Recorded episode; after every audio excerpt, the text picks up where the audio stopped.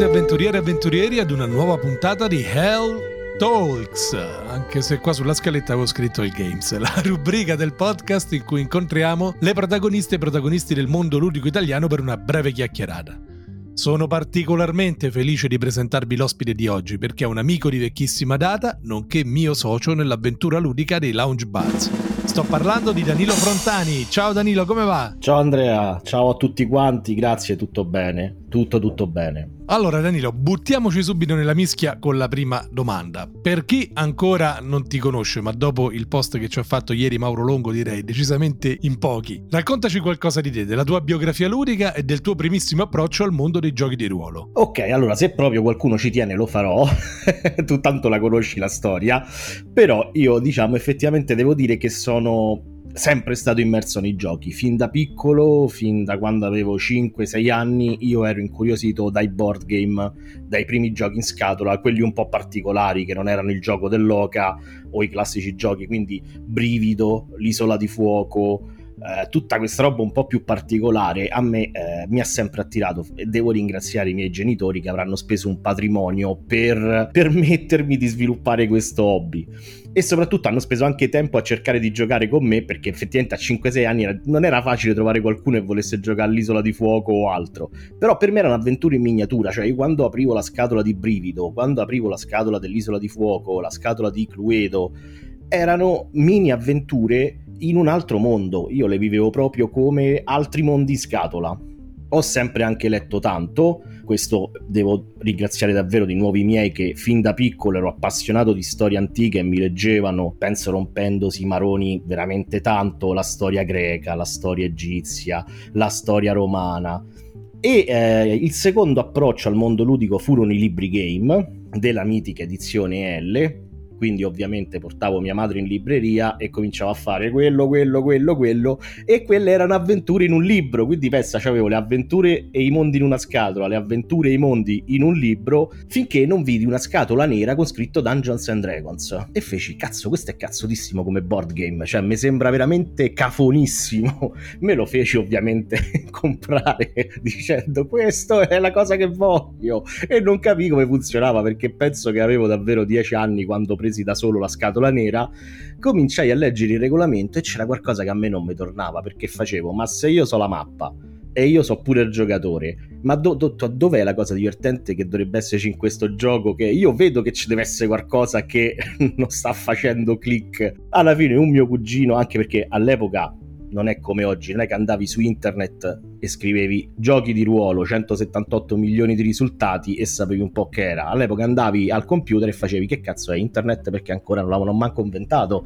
Era dura perché effettivamente ti trovavi questo gioco e se nessuno che sapeva cos'era Dungeons and Dragons te lo spiegava, effettivamente l'approccio da solo, soprattutto se eri piccolo, non era facile per fortuna mio cugino e alcuni amici che avevo a Roma con fratelli più grandi avevano già sentito parlare di questo Dungeons and Dragons e alle medie, in seconda media se non sbaglio, feci per la prima volta il master. Fu il master di un'avventura di Dungeons and Dragons, se non sbaglio un castello occupato dai coboldi, ora non mi ricordo com'era l'avventura. Da lì Uh, scoprì che esisteva anche un gioco di ruolo su Lovecraft, il richiamo di Tulu, perché intorno agli 11 anni per essere allegro iniziai a leggere la bibliografia di Lovecraft. Per, per formarmi in maniera sana, iniziai a leggere i tomi della bibliografia Lovecraftiana. E ovviamente eh, riuscii ad avere anche quello e tipo forse in primo e in secondo superiore masterizzai la prima campagna di Tulu che durò due sessioni perché alla seconda sessione de- nei moli di Boston dentro un capannone, gli investigatori erano arrivati nel capannone, eh, c'erano tanti mafiosi che tenevano un ostaggio, lo volevano far parlare, in realtà lui era un trombettista, la cui tromba gli era stata eh,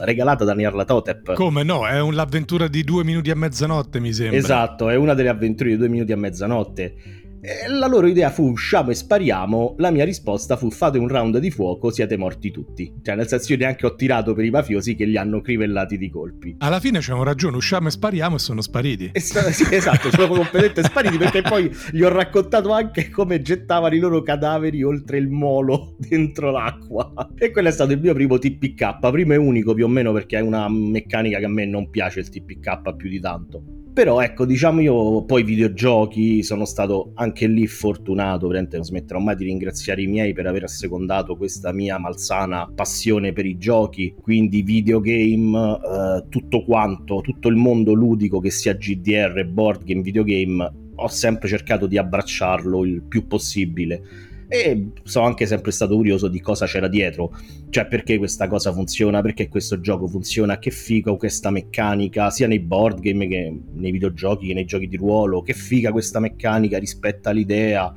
Quindi diciamo, oltre a giocarli mi è anche sempre piaciuto vedere come funzionano andando a spogliare tutto quanto, vedere le meccaniche sotto, come girano, come si incastrano, perché effettivamente è molto importante l'ambientazione in tutto, ma un minimo di importanza la do anche alle meccaniche che poi la fanno girare. Eh certo, poi questa cosa che hai detto dei giochi in scatola come avventure in scatola, mondi in scatola è veramente bellissima come, come immagine. Danilo, all'ultima play di Modena hai presentato il quick start del tuo primo gioco di ruolo, Blades, edito da Putrid Games. Ti va di raccontarci qualcosa sia dell'ambientazione che del motore di gioco per l'appunto? Sì, allora, Blades eh, nasce da una mia idea, nel senso ho unito una cosa che mi piace tantissimo, il cyberpunk, con una cosa che mi fa abbastanza schifo che sono i supereroi, nel senso io i supereroi classici ammetto ho un po' di... non mi piace il bianco e nero, cioè i supereroi classici in genere sono buonissimi o cattivissimi. Sì ma cattivissimi senza un vero motivo spesso del tipo ma hanno levato il panino al Mac il mondo deve essere distrutto cioè, cioè anche, se, può, se, può, anche fare via di certo, mezzo. sì. però di base io non ho mai visto un accumulo così grande di potere così polarizzante nel senso un essere investito potere, dei superpoteri che spesso hanno i supereroi difficilmente si polarizza così tanto al bene o al male. E in Blaze ho unito queste due cose quindi un'ambientazione futuristica, distopica, cyberpunk, ambientato in un pianeta che non è la Terra, un piccolo pianeta ai confini della Via Lattea, perché l'umanità nei secoli si è mossa si è spostata, ha colonizzato altri pianeti, le corporazioni la fanno da padrone in questa ambientazione, quindi l'umanità si è frammentata e si sono creati in questi frammenti delle sacche di potere che sono detenute dalla, dalle mega corporazioni, che sono quelle che hanno i soldi e che mandano avanti queste colonie, quindi di base l'umanità per vivere nelle colonie deve vivere sotto le corporazioni. E una di queste corporazioni ha colonizzato questo piccolo pianeta Stige, che sembrava estremamente ricco in risorse, purtroppo c'è stato un piccolo inghippo e non era così ricco di risorse come sembrava. La Corp ha cambiato i suoi piani di sviluppo per, per, per Stige, ha riconvertito fabbriche e quindi ha smesso di investire nell'arcologia che stava, facendo, che stava costruendo su Stige, ha mandato via dalle loro posizioni lavorative tanti coloni che ormai erano già arrivati, che ormai si erano già indebitati per arrivare fino a Stige, si erano indebitati con la stessa Corp, quindi da un lato li ha ovviamente diciamo licenziati per mancanza di posti, dall'altro non è che gli ha detto ok ora andate via, siete ancora indebitati con me, in qualche modo troverò il modo per riavere il mio investimento. In 50 anni la situazione ovviamente è andata sempre più a calare, sempre più a degradare, effettivamente al momento la cosa che più interessa alla Corp è mantenere all'interno dell'arcologia una stabilità un uh, punto di equilibrio tra la povertà ormai dilagante e il cercare effettivamente di mantenerla in piedi ancora per capire cosa farne, in tutto questo appare una droga misteriosa, la Blaze appunto, che dà superpoteri ma proprio dai superpoteri tipo tiro palle de fuoco, la pelle mi diventa de pietra e te lancio enormi massi. Proprio i classici superpoteri, quelli belli coatti, ignoranti. Da fumetto da fumetto, proprio da fumetto. E ovviamente cosa succederà quando esce fuori questa Blaze lo si scoprirà poi nel manuale completo, insomma, perché in realtà il Quick Start è stata un'idea carina, abbiamo deciso di scriverlo uno come un tutorial, quasi come un tutorial di un videogioco. Quindi mano a mano che l'avventura avanza, l'avventura scritta nel Quick Start avanza, vengono spiegate le regole che servono nelle determinate fasi dell'avventura. E inoltre è un vero e proprio incipit di Blaze, di quella che poi è l'ambientazione del gioco all'interno del manuale base quindi il quick start funge proprio da incipit, da inizio di tutto quanto. Per l'aspetto più tecnico... Prima che affrontiamo la questione mm, tecnica, ho una domanda eh, extra per te. Nella costruzione di questo mondo immaginario di Stige e del suo futuro distopico, c'è qualcosa che hai preso dalla lettura del presente che hai portato in questa creazione immaginaria? Allora, tendenzialmente, senza voler entrare in un discorso politico, finanziario, è noi siamo in un momento in cui la povertà è dilagante e in cui non siamo sotto delle megacorp ancora, ma in parte siamo sotto comunque delle grosse aziende non umane, non, non, dal volto umano ovviamente perché sono multinazionali, che tendenzialmente hanno, ci tengono per le palle, si può dire per le palle? Tanto me l'ho detto due volte. E quindi noi dobbiamo comunque i nostri soldi, dobbiamo comunque la nostra privacy, dobbiamo comunque la nostra libertà anche di movimento tante volte a queste entità enormi, a queste enormi aziende. Ho estremizzato, non io, ha estremizzato gente molto più brava di me, molto prima di me, tipo Gibson, quest'idea e si è creato il mondo cyberpunk che per quanto se ne dica io lo vedo come un mondo dove la povertà è sempre più dilagante e sempre più accettata come se fosse ok, è così, non, non, non poniamo neanche in atto nessun tipo di politica per abbatterla e dall'altro grattacieli scintillanti che volano in aria di chi può permettersi di stare in quei posti, dei pochissimi che possono permettersi di stare in quei posti. L'ho estremizzata portando una corpa ad avere un problema finanziario perché su Stige il problema è che la corpa ha investito e non stava ritornando dell'investimento. Quindi ho estremizzato ancora di più questa idea, ma nel complesso nell'ambientazione non ho inserito buoni e cattivi, non c'è un buono o un cattivo Mm, il CEO della Vermont Interstellar, che è la Corp, intrinsecamente non è una persona cattiva, è una persona che sta cercando di far sopravvivere l'azienda che lui gestisce perché comunque c'è gente che con quella corp ci mangia. La gente che su Stige sta male non è che intrinsecamente vuole rovesciare il governo perché è cattiva, lo vuole fare perché le sue condizioni sono pessime, ma nessuno di per sé è buono o cattivo polarizzato. È buono perché, ok, voglio essere il San, San Francesco del cyberpunk, né nessuno è il Satana del cyberpunk, voglio far male alla gente perché sono matto. Perché mi hanno rubato il panino al McDonald's. Esatto, perché mi hanno torto il Crispy McBacon, adesso il mondo deve distruggere, salta tutto in aria, ridatemi il Crispy! Non è così, e, e anche il CEO della Dermont non è Satana, è semplicemente uno che sta cercando di far di tenere a galla eh, e reintrare dei suoi investimenti la sua corporazione. Dice invece delle meccaniche del gioco che sono molto molto interessanti. Io ho avuto modo di leggere il Quick Start. Beh, non solo di leggerlo, tu l'hai sentito anche in anteprima il Quick Start, diciamo la verità. Ah, io non vorrei flexare, ma ho la prima copia uscita dalla tipografia col primo autografo tuo, insomma. Poi hai anche le prime idee mia, sì, insomma, sì, anche sì, perché una cosa possiamo dirla, sei tu che mi hai spinto a, a dire mettila su carta questa cosa perché vale la pena provare a metterla su carta. Eh, perché a me mi ha affascinato subito quell'idea, infatti sono, sono contentissimo che sei arrivato a Dama. Parlaci delle meccaniche. Allora, il sistema, in realtà inizialmente Blaze non l'avevo mai pensato come qualcosa che potesse uscire al grande pubblico, quindi era quasi più un esperimento mio tra old school e fiction first. Provare a fare un uh, mischione di queste due correnti di pensiero, perché alla fine in fondo sì, sono regolamenti, ma sono anche correnti di pensiero. A me del fiction first piace che i giocatori descrivano, piace che i giocatori sono il centro dell'attenzione, piace che i giocatori con le loro descrizioni potenzino la storia. Dello school mi piace tirare i dadi, cioè tirare quella carrettata di dadi, è una cosa che a me quando facevo i pull su World of Darkness, su World of Dark o su Exalted, quando facevo i pull su Exalted, eh, suono l'arpa e tiro 15 dadi, c'è cioè un PG che tirava 15 dadi per suonare l'arpa, cioè è una roba che a me ancora piace come idea e la trovo anche un indicatore di potere effettivamente, nel senso a volte tirare la carrettata dei dadi ti dà l'idea di quanto è potente il tuo PG. Quindi ho cercato nella maniera più uh, light possibile perché preferisco regolamenti semplici in cui tu non ti perdi, non devi dire oddio ma che faceva sto potere, forse a pagina 350 lo ritrovo. Tendenzialmente in Blaze è abbastanza impossibile dover andare a cercare qualcosa una volta che hai capito quelle 6-7 regole che muovono il sistema. E in maniera molto light ho cercato di fondere le due cose, quindi ho dato un aspetto numerico ad esempio agli attributi, corpo, mente e sensi, che in un aspetto però più fiction first non vanno a determinare semplicemente quanto sei grosso, quanto sei intelligente e quanto sei empatico. Sono approcci, è l'approccio con cui tu farai la tua azione.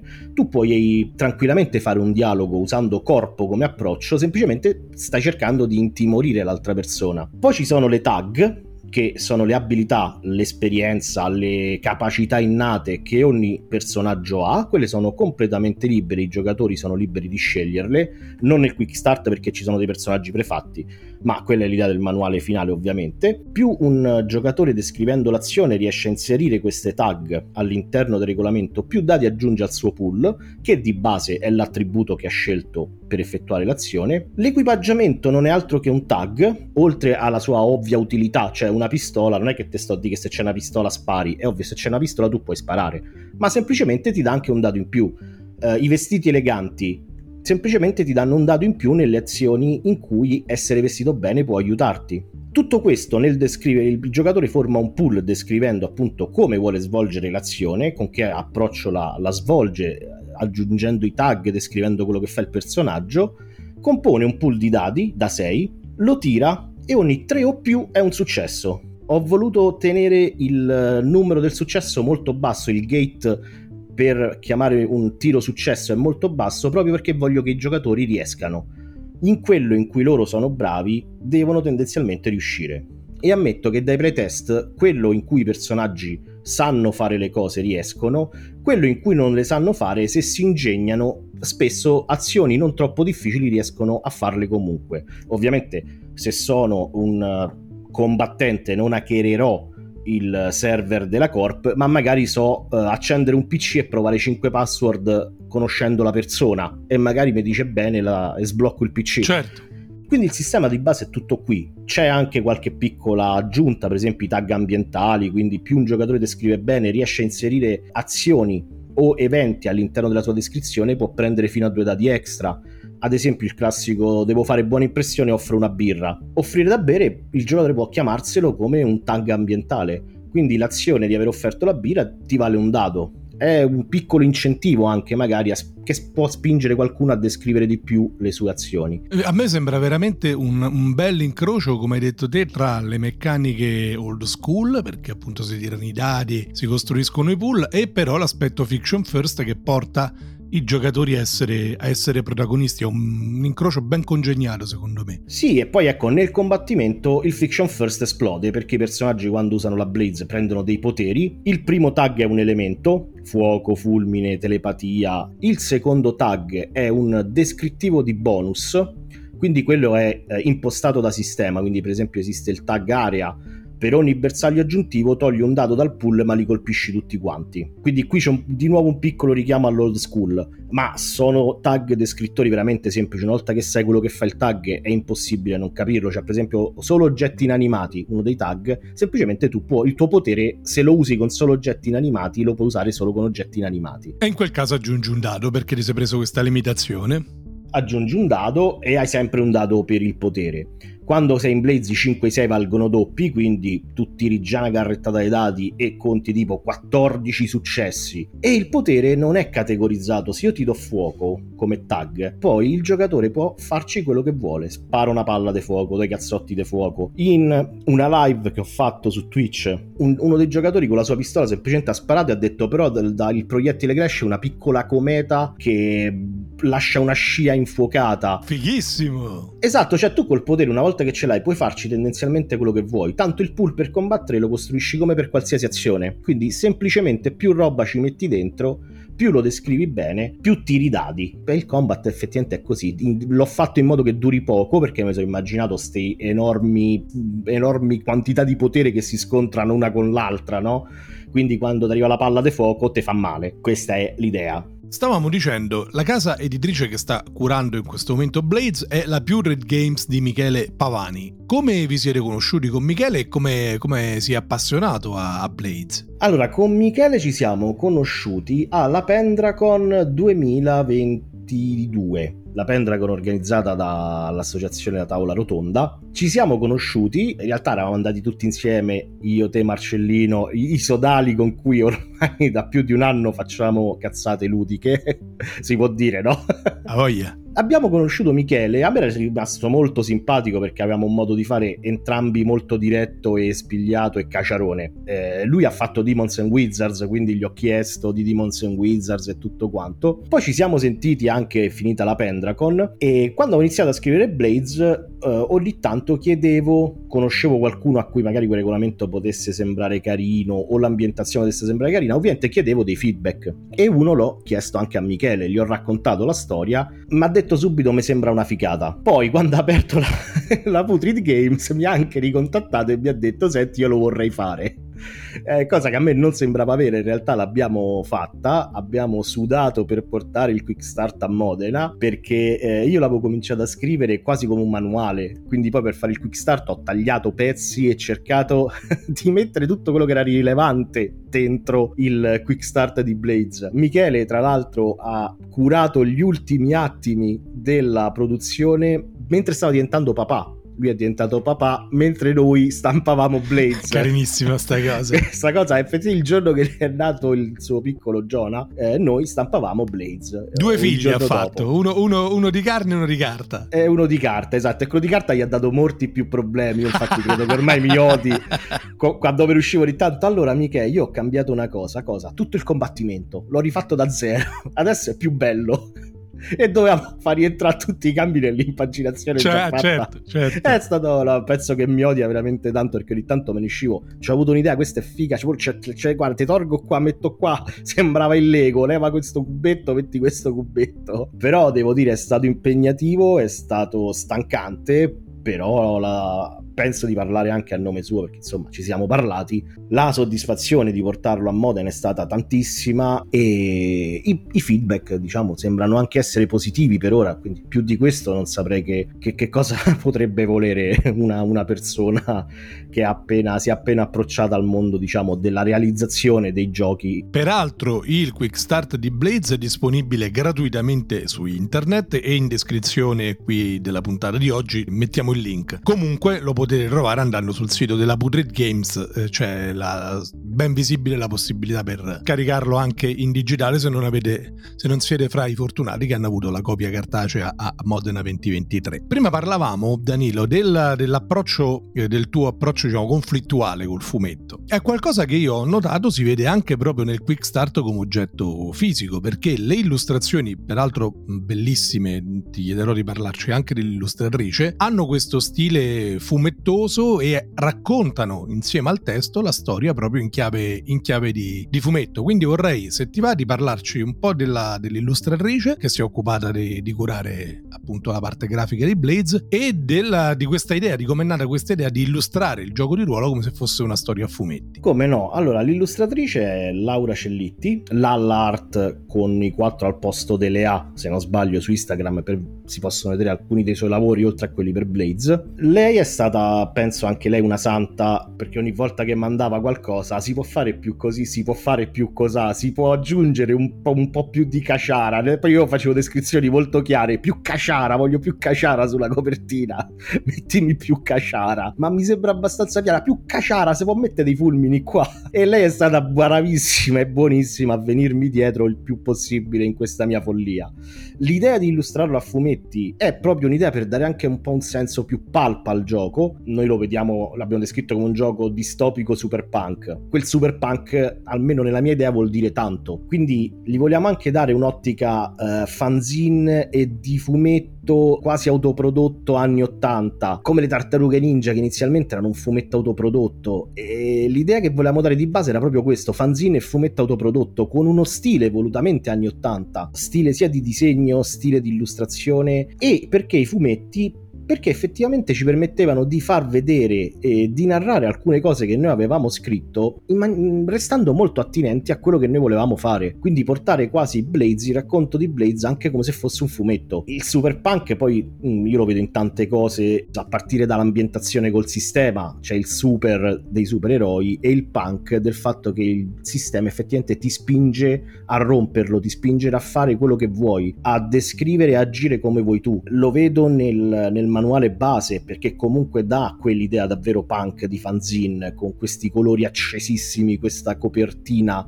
eh, da un lato caotica ma che da un lato fa capire effettivamente quello che stai andando a, a, prendere. Le illustrazioni all'interno del manuale, soprattutto tutte le parti più a fumetti, hanno questo richiamo anni 80 e punk. Effettivamente devo dire che eh, ha fatto un lavoro magistrale riuscendo a riportare su carta le idee che io avevo in testa e che spesso descrivevo in maniera stentata perché io ce l'avevo in testa, erano tanto chiare, poi quando cercavo di esprimergliele, metti una macchina bruciata da qualche parte, perché fa punk. e quindi bisogna dire che riuscire a mettere questa follia su carta non è cosa da poco e anche a colorarla bene non è decisamente cosa da poco. E l'effetto devo dire che io una volta che l'ho sfogliato, perché sul PDF è bello ma non ti fa l'effetto di quando lo sfogli. So, sono d'accordo con te sono d'accordo con te. Il PDF è figo, averlo in mano ti ha proprio quell'idea dei fanzine anni 80 sotterranea, mezza clandestina, è, è fighissimo, proprio fighissimo. Esatto. E devo dire una piccola cosa carina sull'ultima di copertina, di solito si descrive il gioco, no? Sì. Quello che è, quello che non è. Noi abbiamo inserito la citazione, una citazione di Bale, che è un PNG del Quick Start. Cioè, quindi sul retro della copertina c'è la citazione di questo tizio che se uno non lo legge non sa chi è, perché è un PNG del Quick Start. Però ci piaceva troppo l'idea di inserire una, una cheat di, come se fosse qualcosa di conosciuto. Quindi era anche quello serviva di più a dare l'idea di fanzine o fumetto underground che sì. girava, perché quello poteva non essere il numero uno e quella dietro la citazione di un protagonista o certo. di un certo. personaggio dei numeri precedenti. Certo. E, e, quindi dietro non trovate scritto questo è un gioco di ruolo che vi farà fare questo, no, noi da veri cafoni ci abbiamo schiaffato la citazione di un PNG che sta dentro il manuale. Senti, quello che ci puoi dire ovviamente è quali sono i prossimi passi di, di Blades, ovviamente per, per quello che sai, per quello che l'editore... Che insomma potete dirci. Allora, al lato mio posso dirti che sto per ri, eh, riprendere a scrivere il manuale completo, quindi andando anche ad accorpare quello che è uscito dal Quick Starter, quindi comunque il regolamento che io avevo già pensato per Blaze nel Quick Starter, eh, avendolo provato e pretestato, è ovviamente cambiato rispetto alla base. Quindi io andrò prima di tutto a integrare tutto ciò che è cambiato con tutto ciò che avevo già scritto, perché effettivamente nel manuale completo ci sono alcuni trick e alcuni twist di cui eh, soprattutto di uno che tu conosci, ma non ne voglio parlare no, no, certo. un po' il il twist base del gioco. È una figata assurda, avventurieri avventurieri, cioè quando vorrete leggerlo è una roba spettacolare. E, e, però ecco come legare le altre meccaniche, per esempio ho un'idea di meccanica di avanzamento, quindi i personaggi avanzeranno, ma avanzeranno in una maniera un po' particolare. Ho un'idea, sto valutando un'idea per creare una specie di uh, ruota dei poteri, nel senso alcuni hanno più effetto su altri che hanno più effetto su altri. Sto cercando di capire se questo lo riesco a rendere in maniera semplice, in modo che nessuno debba impazzire andarlo a vedere, e anche in maniera equilibrata all'interno del, del gioco. Sto lavorando a un'altra meccanica, sto integrando una meccanica, questa la, si può dire tranquillamente, Blaze nel suo gioco base, nella sua incarnazione reale, ha una regola per le vittime collaterali, con una tabella veramente bella old school, c'è una tabella e in base ai successi che un personaggio fa usando un potere, inevitabilmente porterà alla morte di qualcuno vicino a lui e inevitabilmente potrebbe colpire anche i suoi alleati. Quindi più l'azione è fenomenale, più questa tabella riporterà sia vittime collaterali sia amici probabilmente feriti in parte dal suo potere. E questo si andrà a legare con un'altra meccanica che sto elaborando, ma tutto in maniera molto semplice, nel senso questa meccanica si integra con un'altra che semplicemente va a definire il comportamento dei personaggi in alcuni momenti. Ma è veramente tutto. La mia voglia è cercare di mantenere il tutto filante e automatico, nel senso, una volta che sai che hai segnato 5 caselle da una parte, succede una cosa, appunto, quella cosa c'è, eh, ti influisce sul personaggio in un certo modo, ma basta, ovviamente non devi andare a scartabellare Chiaro. le pagine di manuale. Sto finendo ovviamente di scrivere l'ambientazione, di ampliarla, c'è parecchio da fare anche lì, insomma. Quindi a breve mi rimetterò uh, a fare quello. Prima di quello c'ho un piccolo progettino che tu sai, ma è una cosina piccola che mi fa piacerissimo fare e poi mi metto a lavorare su Blaze perché effettivamente ammetto che un po' mi usciva dagli occhi quando ho finito di fare il quick starter una settimana prima di Modena. Mi usciva un po' dagli occhi certo, qualche... il rush finale è sempre doloroso. Esatto un paio di settimane mi distraggo un attimo poi mi rimetto subito lì. Per il piano editoriale sicuramente ne dovrebbe parlare eh, Michele ma comunque siamo sempre in contatto stiamo vedendo come procedere quali strade adottare. Mm, la nostra idea è che uscirà nel 2024 quindi poi la data precisa è una cosa che ah, verrà più avanti, ma c'è parecchio da integrare del quick start dei playtest, c'è parecchio da playtestare con le nuove regole e quindi comunque ci serve un po' di tempo per far quadrare il tutto come vogliamo noi, perché il gioco è super punk, ma deve essere figo, nel senso c'è. Cioè, vogliamo dare comunque alle, nelle mani dei giocatori un manuale che per quanto ti porti eh, anche di regolamento a cercare di rompere le regole per approfittarne il più possibile ti porti anche però a dire ok però è giocabile certo si rompono le regole ma non si rompe il gioco. Esatto, niente poi mi rimane così casuale. Lo sto scrivendo in modo che sia l'ambientazione che il regolamento siano il, i più plastici possibili, possano essere modificati in maniera semplicissima da master e giocatori. Blaze avrà un modo, una sua storia, un modo in cui io ho pensato che debba essere giocato, ma l'ambientazione la lascerò volutamente fumosa in tanti punti perché chiunque può giocarlo come preferisce giocarlo lui, anche il regolamento effettivamente è talmente semplice che già per ora modificarlo per giocarci qualcos'altro è fattibilissimo senza nessun tipo di problema. Si può tranquillamente modificare per giocarci un'altra cosa, un'altra ambientazione anche. Sì, sì. Eh, invece dei poteri ci si inseriscono, non lo so, altri equipaggiamenti speciali, equipaggiamenti speciali esatto. sì. eh, capacità uniche del personaggio e effettivamente lo prendi e ci fai più o meno quello che vuoi. La mia idea è di lasciare il tutto il più eh, modificabile e plastico possibile tanto che eh, vorrei inserire delle variant ufficiali, ovvero nelle ultime pagine del manuale una o due paginette per ogni variante che ti permettono di giocare Blades su Stige in una maniera leggermente diversa. Poche regole che cambiano eh, o a volte tanta ambientazione che cambia, cambia lo scopo del come l'ho pensato io, ma in, du- in due paginette effettivamente tutto può essere riassunto.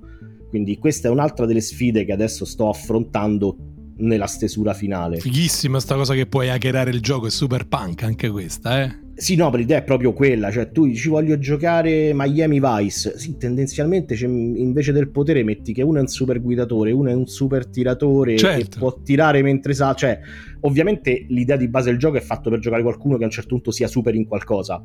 Vabbè, molti personaggi della TV e del cinema poi alla fine sono super in qualcosa. Esatto, e ci puoi fare un po' quello che vuoi. Idem l'ambientazione, il manuale e la mia idea è di essere giocato in un modo. Spero che almeno chiunque lo giochi almeno una volta in quel modo perché eh, effettivamente ha un risvolto suo, c'è un, un, motivo per giocarlo così, una specie di messaggio nel giocarlo così, ma poi uno lo può sfondare quanto gli pare e giocarlo come gli pare a lui. Non è che io vada a suonare a casa, no, ma io non volevo che lo giocavi così. cioè, il gioco, è, il gioco, è, di chi lo compra e ci può fare quello che, vo- che vuole. E la mia idea è aiutare il più possibile il farci quello che uno vuole se no non sarebbe punk. Allora Danilo, io ti ringrazio tantissimo per essere stato ospite di questa trasmissione, invito tutte le avventuriere e gli avventurieri a seguire Danilo Frontani sui social, a seguire le nostre follie con i lounge bars e a seguire Blades, sia per le notizie che vi dà Danilo, sia sul sito della Purrit Games. Danilo, grazie di essere stato con noi. Grazie a te Andrea, finalmente ci siamo conosciuti.